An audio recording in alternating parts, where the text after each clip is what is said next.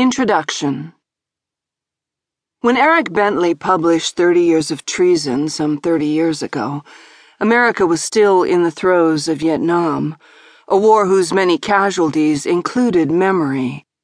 Though Vietnam was nothing if not in part a byproduct of congressional witch hunts, no one in state or defense would ever again risk being crucified for losing any part of Asia the heyday of the House Committee on Un American Activities already seemed like ancient history.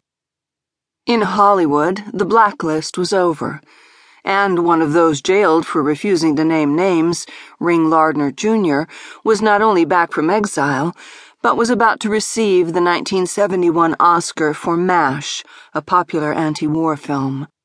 Yes, HUAC's successor, the House Internal Security Committee, had taken on the new left rebels of the late 60s, as is documented near the end of this volume. But this time, history was being replayed as farce, or at least street theater.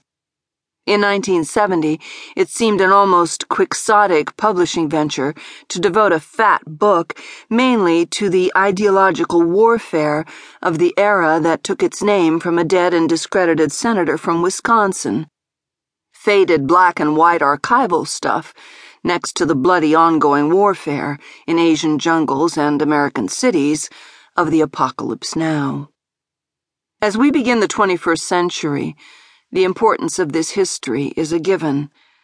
An avalanche of Red Scare literature, movies, and plays, including Bentley's own invaluable Are You Now or Have You Ever Been, followed in the wake of 30 years of treason, and even at this writing, well after the end of the Cold War, the hostilities of the times still glow like a pilot light just beneath the surface of our political culture waiting to reignite at almost any provocation.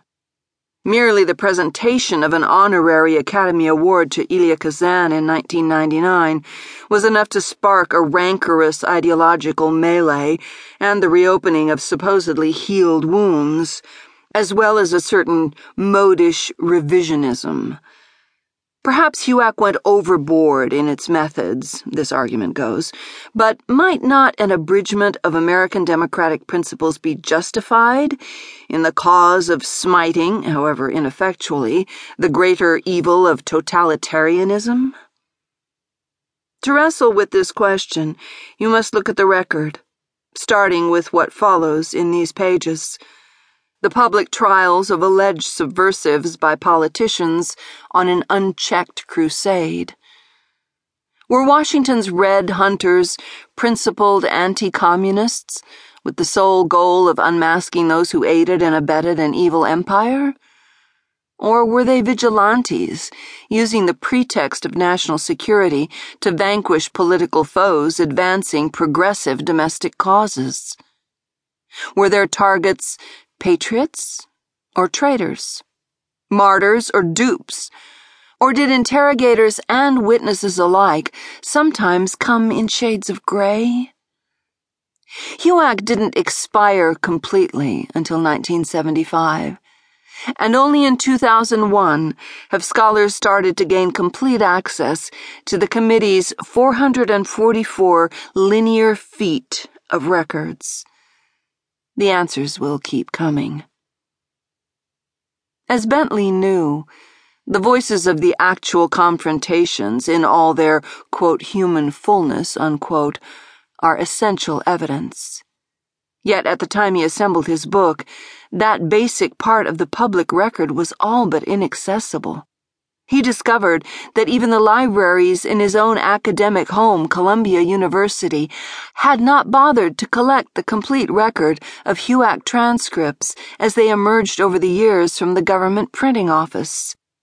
As an antidote to this national amnesia, Thirty Years of Treason was a heroic act in its time, both by Bentley and his publisher, the Viking Press.